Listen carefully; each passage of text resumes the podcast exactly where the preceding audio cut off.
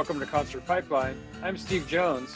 Today on the program, I have Madame Gandhi, who is playing Bottle Rock here at Napa uh, at the end of May. Um, we'll get into that in just a little bit. Uh, we, she has a trilogy of EPs that we uh, talk about, uh, including the new one that she's working on called Vibrations, which has an amazing story behind it.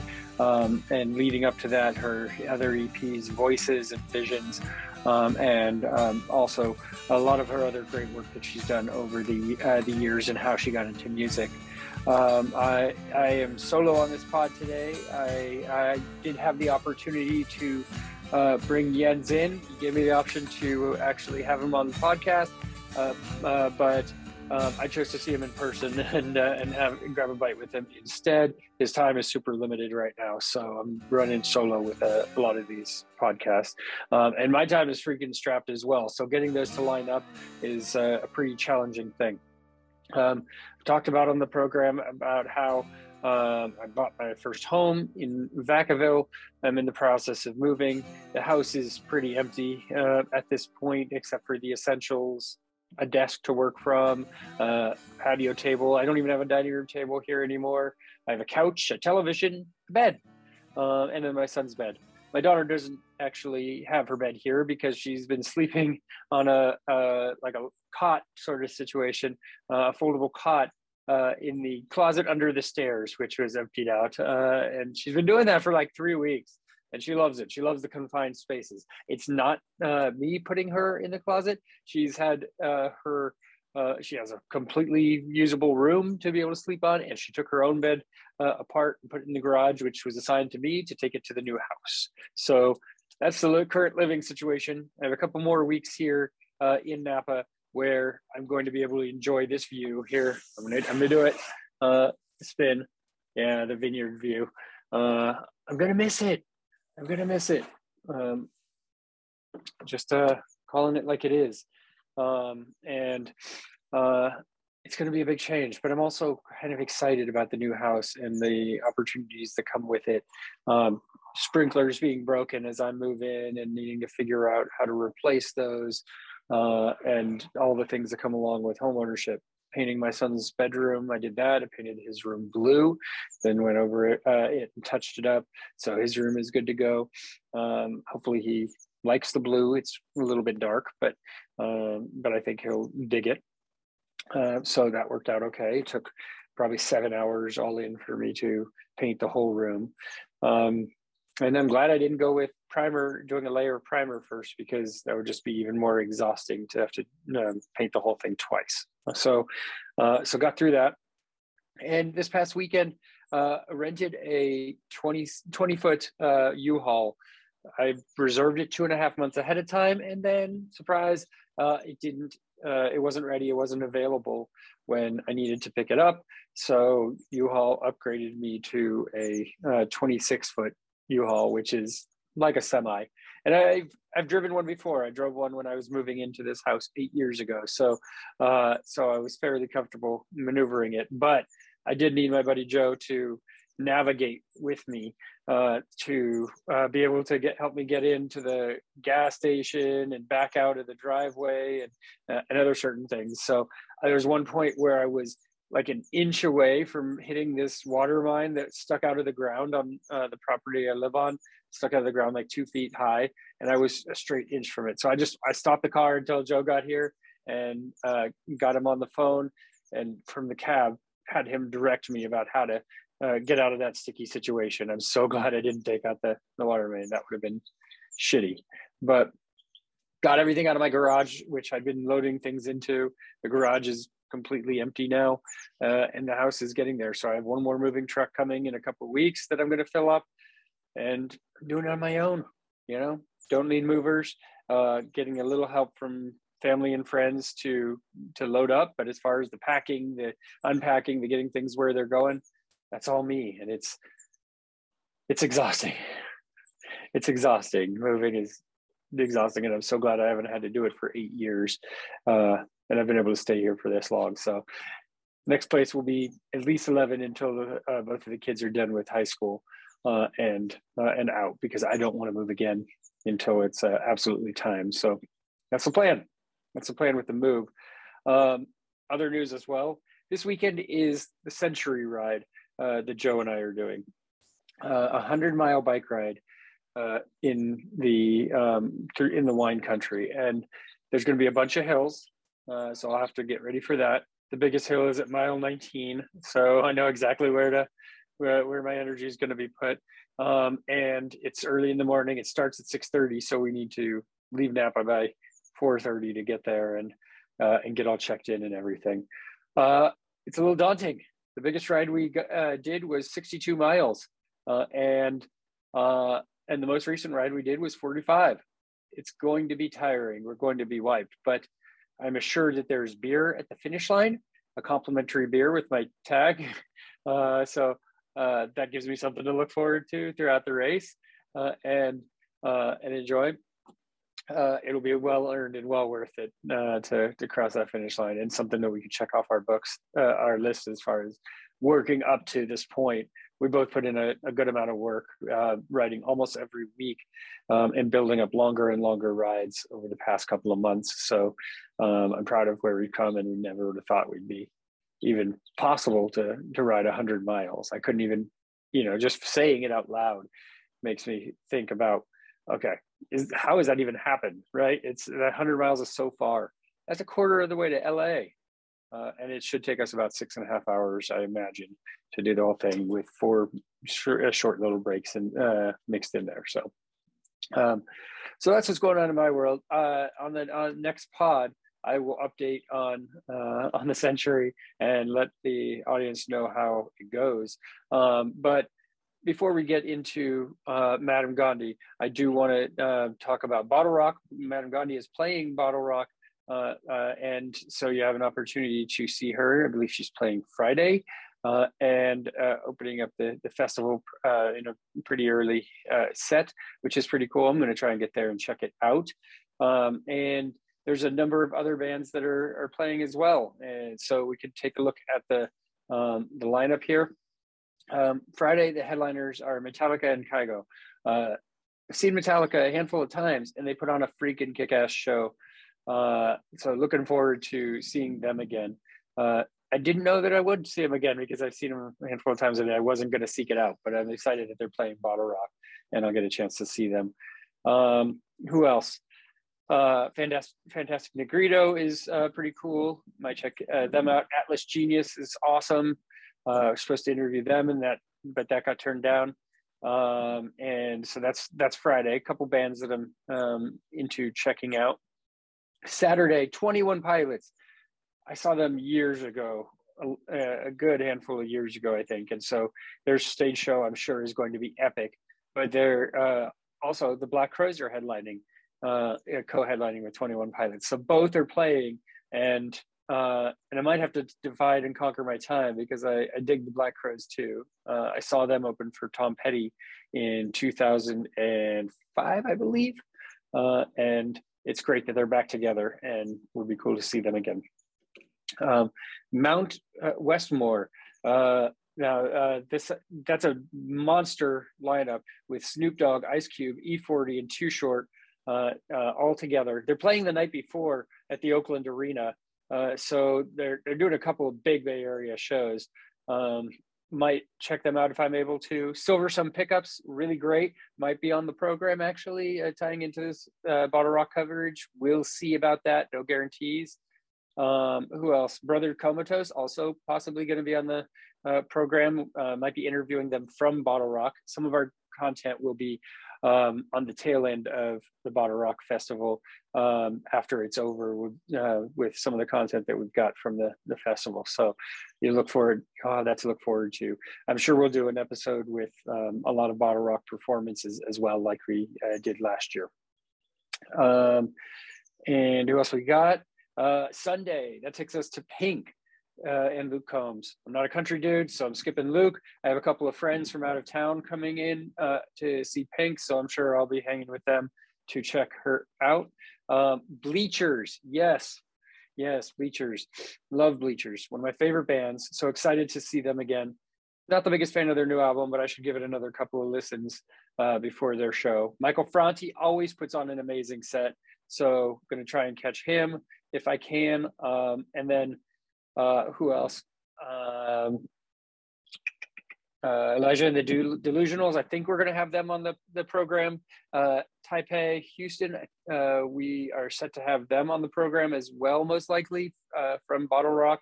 Uh, lots of great music and coming to Napa uh, here at the end of at the end of May. so looking forward to the Bottle Rock Festival and biking. biking is the best way to go.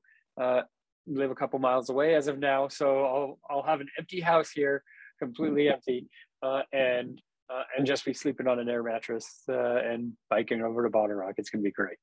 Um, thinking there's anything else I need to hit before we uh, bring our guest in. I don't think so. I think that's good for for now, and uh, it's time to bring Madame Gandhi in. So, Madame Gandhi, uh, come on in. Well, look here, let's start out. Um, how was your show last night? You, you had a show in Oakland, right? I did. I did kind of like a hybrid uh, drum and DJ set over at Crybaby Oakland last night. And Crybaby is the brainchild of a dear friend of mine, Jesse Tittsworth, out of DC.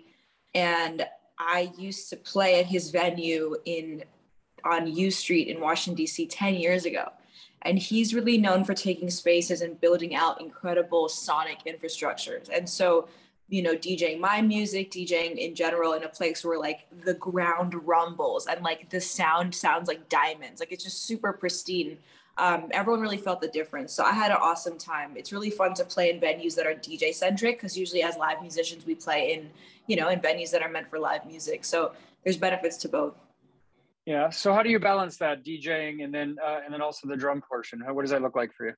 So I'll spin music that has like a strong percussive that has space for a strong percussive element. So anywhere in the like between 70 and you know one 108 is kind of this sweet spot of like global music, whether it's um, Bhangra music from India or Brazilian samba and, and kind of baile funk trap music, um, music from you know obviously reggaeton, moombahton. Um, I love soloing on the bongos and congas and cowbells and cymbals uh, you know in the in the pocket so i think that's something that also comes out of my DC upbringing, sitting in with Thievery Corporation, sitting in with DJs at their venue, you know, over a decade ago. Uh, drumming with a DJ is something that makes people dance even more so and, and really brings like a live human feel to to a night. Yeah. Tell, tell me about your your history with drumming. Where did you learn to to drum? How did you pick that up? I grew up in New York City and I had two fairly traditional Indian parents, but I loved music. And I say but because obviously what was encouraged in our household was leadership and being the best student and you know things on a far more let's say traditional side. Uh, but I loved it all. I loved being a good student. I loved being a quote unquote leader. I loved public speaking and I loved music, you know.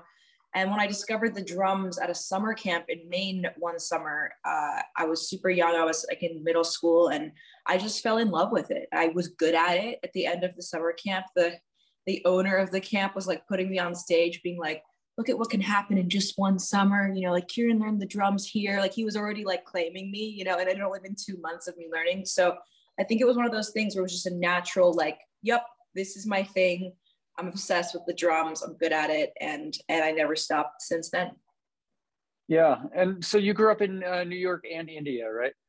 That's right. Um, most of my childhood was spent in Manhattan, uh, in Chelsea, and in the Upper East Side or in, in Murray Hill rather in the Upper East Side. And then three years of my life, uh, I lived in Mumbai, India. And and so musically, uh, and being someone who's such a fan of music, how did how did that kind of incorporate into your upbringing? Like, what did you take from New York, and uh, and also uh, what did you learn from India? I in New York City, you have access to everybody. You know, you have access to um, bands that are coming through the city. You have access to all the radio stations. And so I felt like as a young person, I was always going out to concerts. Like once I discovered that I can go to concerts myself at age like 14, 15, 16, and they just like put big X's on your hand so that it says that you're on 21, but they'll still let you in.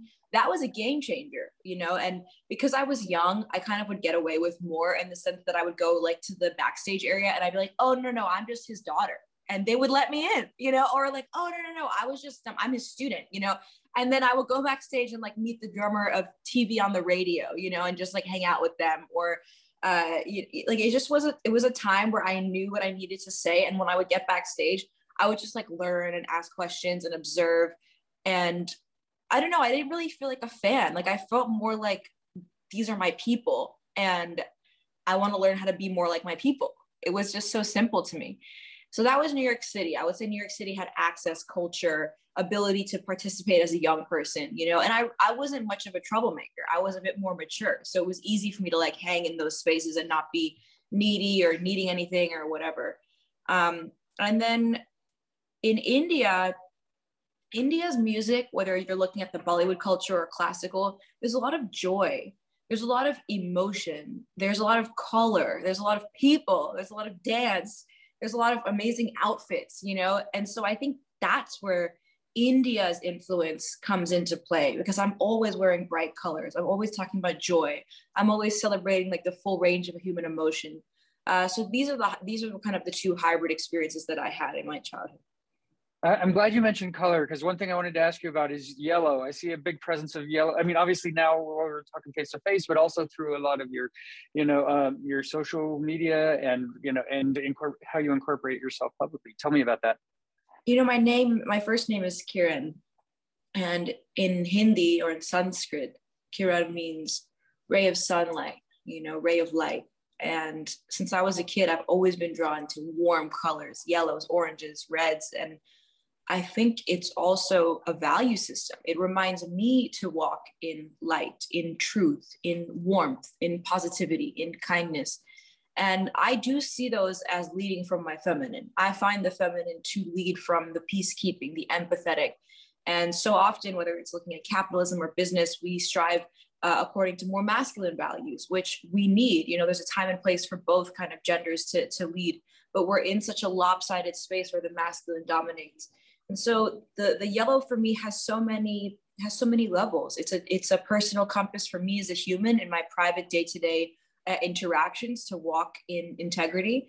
But it's also a very kind of public message of what does it look like when we bring more of a healthy feminine uh, leadership dynamic into the public sphere. Yeah. Um, so, to tell me a little bit about uh, starting to create music. When did you find that itch to start creating? Uh, you know, it, I was my journey has been all over. I graduated Georgetown University as a young person. I was a math major and my parents were urging me to go work in Obama's White House. You know, I was submitting the internship application and I just couldn't get myself to do it. I had already done the mayor's internship. I had interned um, on Capitol Hill, and I was always so bored and unimpressed. You know, I just it wasn't my thing. I would have to wear like these formal, awkward suits to work, and it wasn't. I wanted to wear a cool outfit, and that just wasn't encouraged. You know, so I was like, I'm clearly not with my people. So I actually used my math major to get my first job out of college in the record business. And it happened to be at one of the world's biggest record labels called Interscope Records, which is home to Lady Gaga and the Black Eyed Peas and Eminem and, you know, Lana Del Rey. All the list goes on and on. Now Olivia Rodrigo. And, you know, the, the list, the list is incredible. So I spent two years working at Interscope as a data analyst, studying patterns in Spotify streams and YouTube views. From there, I knew that I wanted to continue being on the business side, but more as a leader, maybe signing more activist bands or bands that were using their voice for good. So I thought if I had more business skills, I could be a leader on the music business side. So I applied to get into my MBA, an MBA program. I get into Harvard and I move out to Boston. At the same time as me starting my uh, Harvard MBA in 2013, I got called to go be the drummer on MIA's tour. And so this was a really incredible year for me because I was doing two of my passions at a top level. I was learning business at this prestigious school, which albeit is the breeding ground of the capitalist patriarchy as we know it. It literally is the feeding system, but sometimes you have to go to the belly of the beast to understand it. And uh, and then I was touring with an artist who I really believe uh, whose work is changing the world. So that was that was my first year at business school. My second year, there was no MIA tour. There was just me in school. And I was really underwhelmed. I felt like I had seen the world. I had played in front of sold out audiences. I knew what my potential was. And I would say, okay, well, is there anybody else I want to drum for? Like, is that really the path? And and it wasn't. I wanted to be uh, speaking. I wanted to be writing music. I wanted to be sharing. And I remember being in a yoga class, and I thought to myself, man, I could go work at Spotify for six figures after this Harvard MBA. I could work at YouTube Music. There's so many opportunities when you come out of this prestigious program. And all I wanted to do was tour and produce under my own artist name. And so I just followed that path. And in 2015, that's what I did. And I never looked back. So, how did Madame Gandhi get, uh, get created? How did that come about? Uh, my last name is Gandhi. So, my Instagram, even before I was making my own music, was always Madame Gandhi because I wanted to keep my last name. And I also wanted to celebrate, you know, feminine styles of leadership, as I mentioned earlier. And so that's where Madame came from. And when I was asked to play my first show solo, they were like, hey, well, what's your artist name? And I was like, I, I think it's just Madame Gandhi. I think it's just my Instagram. And so once again, you know, that was the first show that I played as an artist. And I like having an artist name. I see a lot of artists today play under their real name. I feel like I'm a multidimensional person. So I like having a bit of an artist persona, if you will, or some separation between my authentic heart as Kiran and then the project that is like glossy and more organized and more thought out as a public, like ready to go thing. I like to workshop things privately and almost graduate them up to the Madame Gandhi project, whether that's the merchandise we sell or the music that I'm writing or the, or the music videos, because I want to listen back to my own music and really have it be sincere and and true. And I think I only put out music until I really believe what it is that I'm saying, and I feel it's bullet bulletproof. You know, tested out. So that's how it uh, how it was born. Yeah.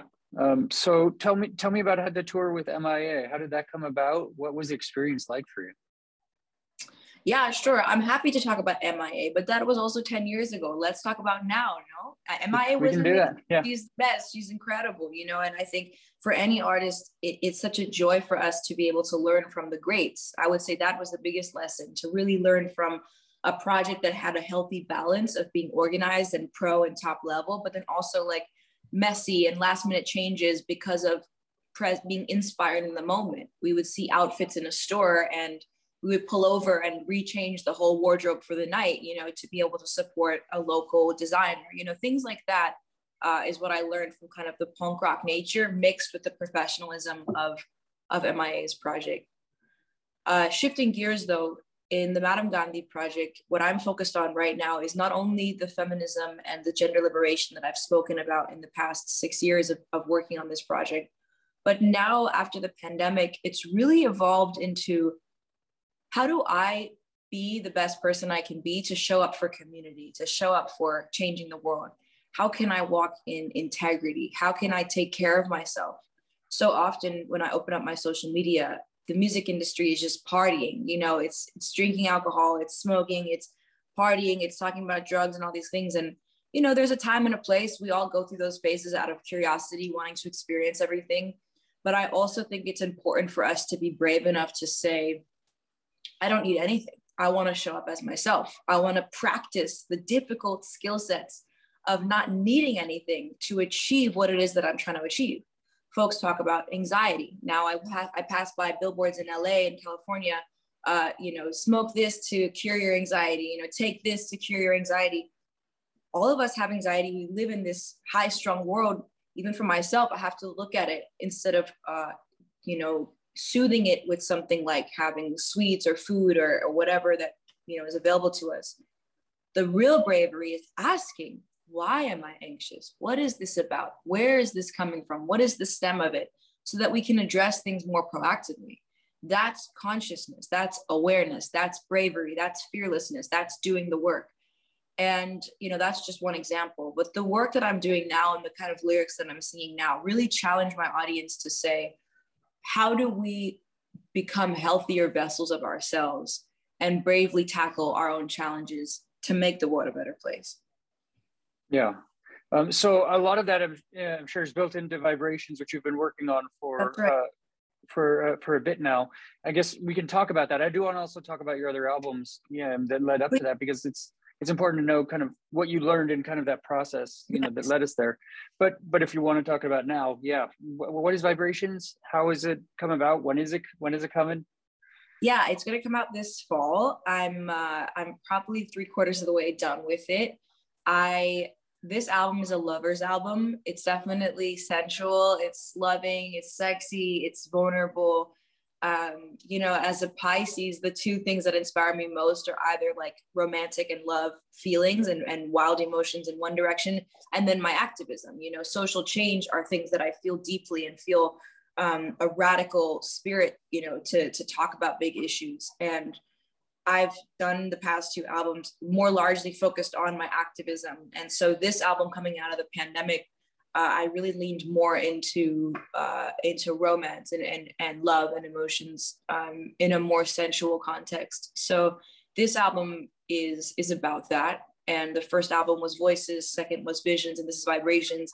I've always imagined the three as a trio. It's that's always been the plan, and so it's fun to kind of wrap up these three EPs and gear up for a longer form project. And when I work, you know, and I make new music, I kind of map it. I'm like, okay, where is this going to go? So some songs belong on Vibrations, other songs belong on the long form album. And that's because I like designing listening experiences end to end for the for the listener, where they can just throw on a Madame Gandhi record and trust end to end that uh, it's something that they're going to want to keep playing and not, you know, go to the next next artist or next song in the playlist. And the amazing thing about vibrations also is this isn't just done in a studio. You went to Antarctica and uh, to record glaciers. You know, I, first of all, someone who's I, I, don't know that I've ever even seen a glacier. I don't in real life. I, what what does it sound like? What is that? How can you kind of describe the sound of a glacier and how that's incorporated into your album?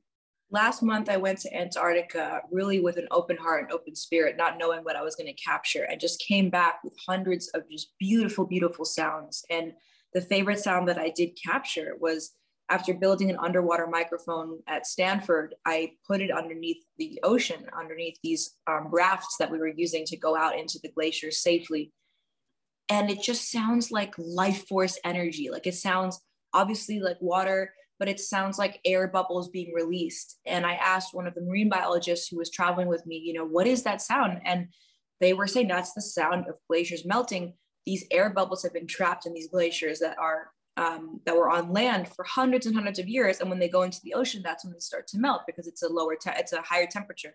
And so I was just blown away at being able to capture this sound that's beautiful and tragic at the same time because it's it's the sound of climate change you know it's the sound of the planet getting warmer um, because of our bad behavior but it's also the sound of life force energy. It's the sound of water. It's the sound of purity. It's the sound of um, yeah of nature and that purity to me is such a subtle and healthy reminder to my audience in the music of of just coming back to ourselves not needing substances not needing things that are bad for us and just remembering that we are uh, a really divine part of nature. You know, it's an end to end cycle. Yeah. And you took the trip with your mom, who's a wellness leader? That's right. My mother is absolutely incredible. And I had invited my whole family to join me in Antarctica, but I knew it was just, I knew it was just going to be my mom in the end, you know, because she's a real adventurer. She and I travel really well together. She's really encouraging of me. She lets me be who I am. I think that's excellent parenting where you have this healthy balance between saying, yeah, I'm always going to be there for you. I'm here, but also like go and be yourself. And so we had fun on the on the trip together. You know, we'd go and meet people together, but then we'd also be separate. My mom is a go-getter. She gets up early. She's on the first raft out. I take my time. I like to make myself a matcha. I like to do a meditation. I like to make sure that I've prepped all of my gear. I have to change batteries. I have to dump the SD card. You know, it's like a lot of work. So it was just kind of amazing because she would be out and about and I'd be the one kind of like getting my shit together to like get out there, you know.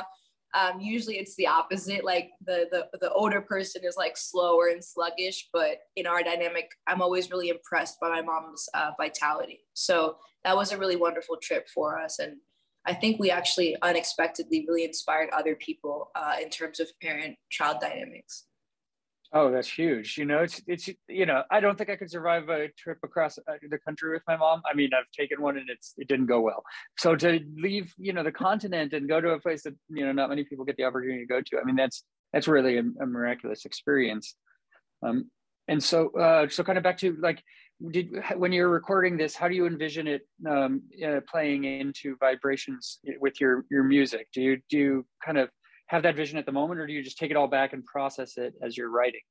I've been listening through all of the recordings that we got in Antarctica. I mean, I, am an Ableton user. I produce all my music in Ableton, and the, the possibilities in Live 11 are just unreal. And so, uh, just this last week, I was working on designing a penguin synthesizer, which essentially took a bunch of samples of the penguins singing for me into my mic and playing it as an instrument. So, like, wah, wah, wah, wah, wah, wah, wah, you know, this kind of thing. And so, I'm really excited to just be playing these beautiful sounds um, musically in my in my work.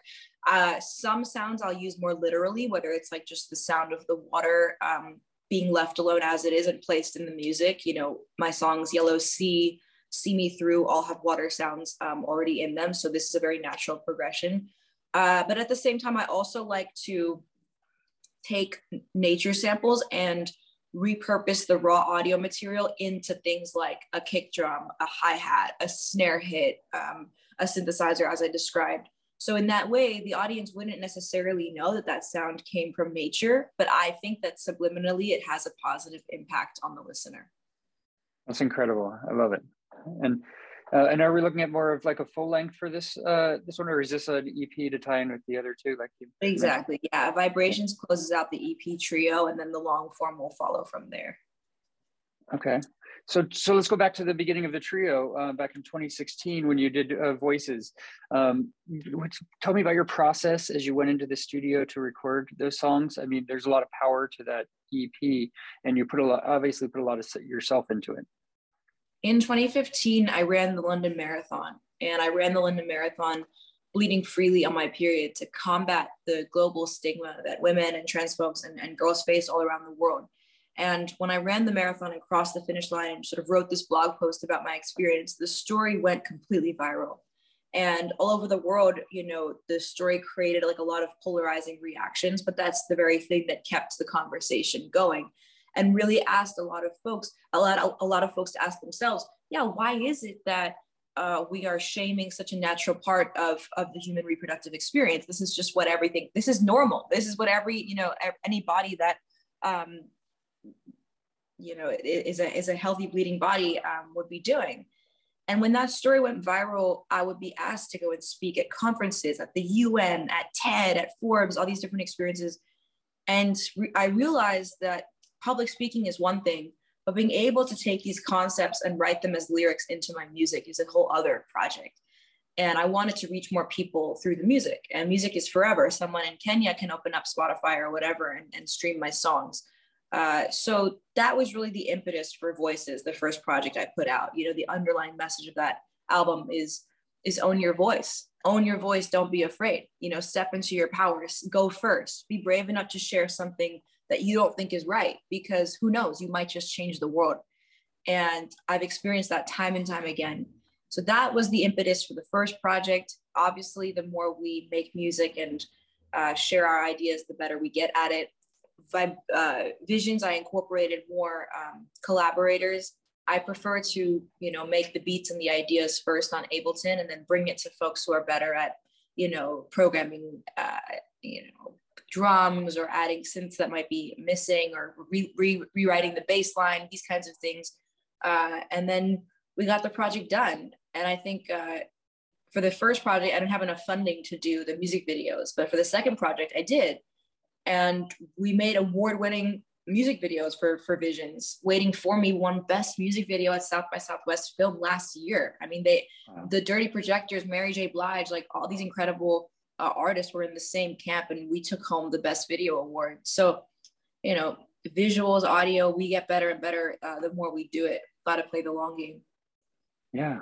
And and did you have a producer that helped you uh, with the album? No i don't like to work that way. I like to start as much of it on my own because i, I think my music is like a time or anyone's music. Music is a timestamp of emotion so when I have a feeling, I just put down my ideas in Ableton in my home studio. I get it done, and then I'll bring on the collaborator who I think is right for that particular song. So the benefit of that is that I'm more in control of my own music and and kind of leading the process. The negative of that is that all the songs, you know, have have a unifying theme because it's me, but they also definitely sound different because they're produced in different ways. Uh, so I think in that sense, I'm probably still honing in the process, but I prefer to collaborate with people on a need basis. Yeah. And and Let's so tell me about it. And then call it. Uh, we'll call it for today.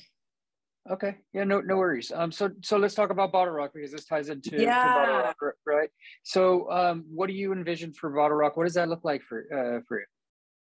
I couldn't be more excited about BottleRock. Honestly, I there's so many things that BottleRock represents for me. Last year, I played at Stern Grove Music Festival, and on the last song, I saw this young boy dancing so freely. And I stopped the last song and I invited him onto the stage. And I told the audience, I said, whatever he does, you all have to do. And we turned the entire Stern Grove into this goofy, amazing three minute dance party. And it was just such a goosebumps moment for all of us. And that little boy became everyone's hero. And off the back of that experience, the talent buyer for BottleRock was in my audience. And I was there signing vinyl after the Stern Grove show. And he came right up to me and he was like, Hey, I, I book BottleRock. We love what you did. Arts Festival needs your voice and we'd love to have you. And it was that simple. And sometimes, you know, the, the talent buyers, they always want to book off of Spotify streams and buzz and social media and the labels and, you know, this and that. It felt really good to be booked off the quality and content of the music. Like the work spoke for itself. It's kind of like in tech where they're like, let the tech speak for itself. You know, I felt that way and it felt good because that's how I think it should be. Good music should be booked for good festivals uh, rather than uh, only the, the on paper accolades. So that's one big reason why this festival matters. It felt like a really pure opportunity. Secondly, I've been wrapping up a master's in music science and technology at Stanford at the Center for Computer Research in Music and Acoustics. And May 27th is BottleRock. And then two weeks after June 12th is my graduation. So it also feels like this big kind of culminating uh, celebration of this rigorous degree that's supposed to be done in two years that I was able to complete in one. And then finally, it's Napa Valley, you know, it's music and culture and arts and wonderful people and we have a daytime set you know kicking off the whole festival and i really want to leave the audience feeling like they're going to step into their own purpose. They feel inspired motivated excited. They feel like they're seeing a project that's fresh that's different. Um, and i'm excited to bring a full band to that show. Usually when we don't have enough of a budget i'm playing the show solo but this is a proper festival and, and i really wanted to make my mark. So hope to see you at my set anyone watching 2 p.m on may 27th friday is my show you know come out experience the Madame Gandhi project and uh, and i'm looking forward to more I, I like it. I like it. Yeah, it's going to be a great festival. So many great bands, but uh, but definitely a great way to kick it off. And uh, and Kiran, I want to thank you for taking the time today. And um, yeah, and look forward to seeing you out at BottleRock. Me too. This was awesome, uh, and and much love to what you're doing. I appreciate you diving, uh, you know, deeply with your with your artists. That was the interview with Madame Gandhi here on Concert Pipeline, and that takes us to the final segment on the program, the music news.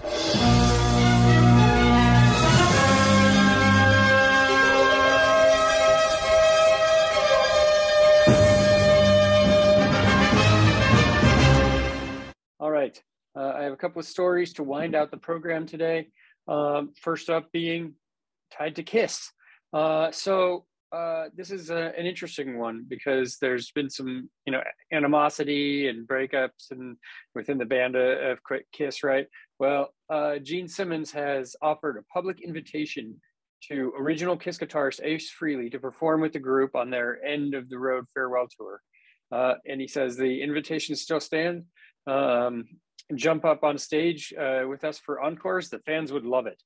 And the current Kiss lineup sees guitarist Tommy Thayer perform using Frehley's spaceman makeup and stage gear, while longtime drummer Eric Singer appears in Criss Cat makeup and stage persona.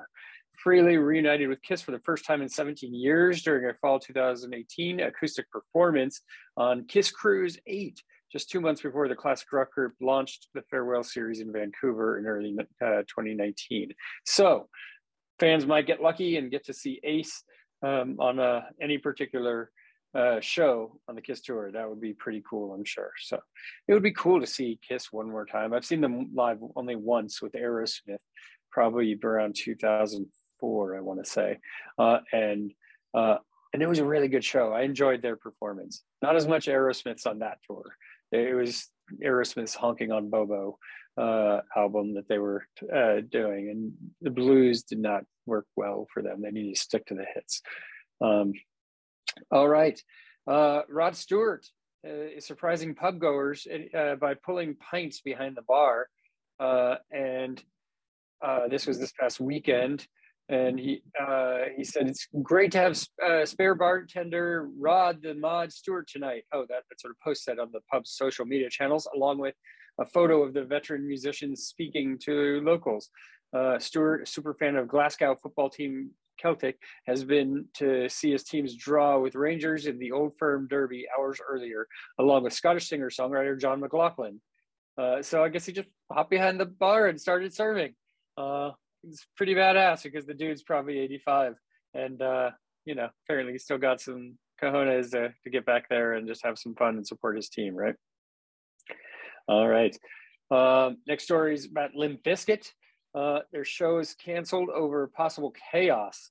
Uh, what they said was tonight's show cancellation was not our decision. There was a safety concern and safety comes first. This was the second date of limp bizkit's still sucks tour. I like that they can poke fun at themselves because they know, you know, there probably aren't many Limp Bizkit fans out there, and uh, and titling our show still sucks uh, will set that expectation right where it should be, uh, and uh, and so the chaos. Let's talk about that, right? Uh, they were set to play, uh, but uh, on the 30th, but shortly before doors, the gig was canceled, uh, and uh, they followed up uh, with the po- their post by saying, explaining the promoters told us they were concerned there could be safety issue, a safety issue that could result in possible chaos and injuries resulting in the cancellation of tonight's show. Bummer.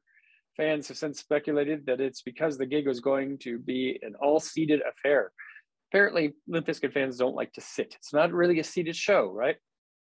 Um, so, following the news, support bands uh, Wargasm and Scowl played a free entry show at the nearby Las Rosas, with Limp Bizkit taking to Instagram to reassure fans that the following that show would still be um, going ahead. Uh, and so the D- Fred Durst was uh, on for the opener, dressed in his new geezer look and singing "Dad Vibes," while the end of the set saw a stage invasion during break stuff. Maybe that's the problem. Maybe when people are invading the stage, when you're singing about breaking stuff, maybe that has something to do with the chaos venues are worried about uh, in terms of uh, needing to replace and take care of their their, their things right? Hard to tell. Uh, last year limp bizkit canceled their limited last minute post-pandemic pop-up party edition tour over safety concerns. Really? So this isn't the first time. All right. Maybe something's got to change on the show huh?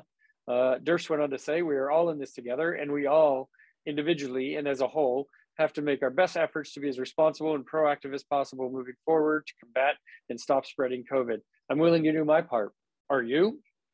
Uh, all right. So they're touring North America for the uh, remainder of May. Uh, get your tickets if you want to see Limp Bizkit, you know, break stuff or something. Um, okay. Last story I have here is about Brian Jonestown massacre. They thanked police after a 40,000 uh, pound of stolen gear is recovered. Uh, I use my gear to create music six days a week to feed my family and employ my friends. Uh, so the Portland police uh, were thanked by the Brian Jonestown massacre for their excellent detective work. Uh, the equipment was recovered.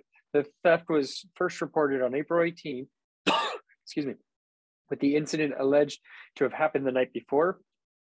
Thieves had made off with a variety of rare guitars and pedals taken from a trailer attached to the band's tour bus it's always the worst when people break into their their trailers and stuff. Like bands don't have a shit ton of money to be able to replace their gear, so then they go to Kickstarter and other uh, places. I guess uh, I don't remember what the name of that that site is uh, where you can donate money. Um, not a Kickstarter, but there's you know the donate site. Why am I blanking? Anyway, I forget it, but you know what I'm talking about, and you're screaming it right now uh, in your cars or uh, YouTube and uh, and I'm just just completely liking it. I'm gonna move on. Um, all right. Take so the Brian Jonestown Massacre's founder Anton Newcombe wrote, "I honestly be, believe that together, all of us gearheads can make these very hard uh, to sell. Let's find this shit and talk rewards. Um, so he posted up pictures of the equipment. Uh, and he said, and to the motherfuckers that stole my shit that I feed my family with, it will be uh, my hand that greets you when you die. You will burn, he continued.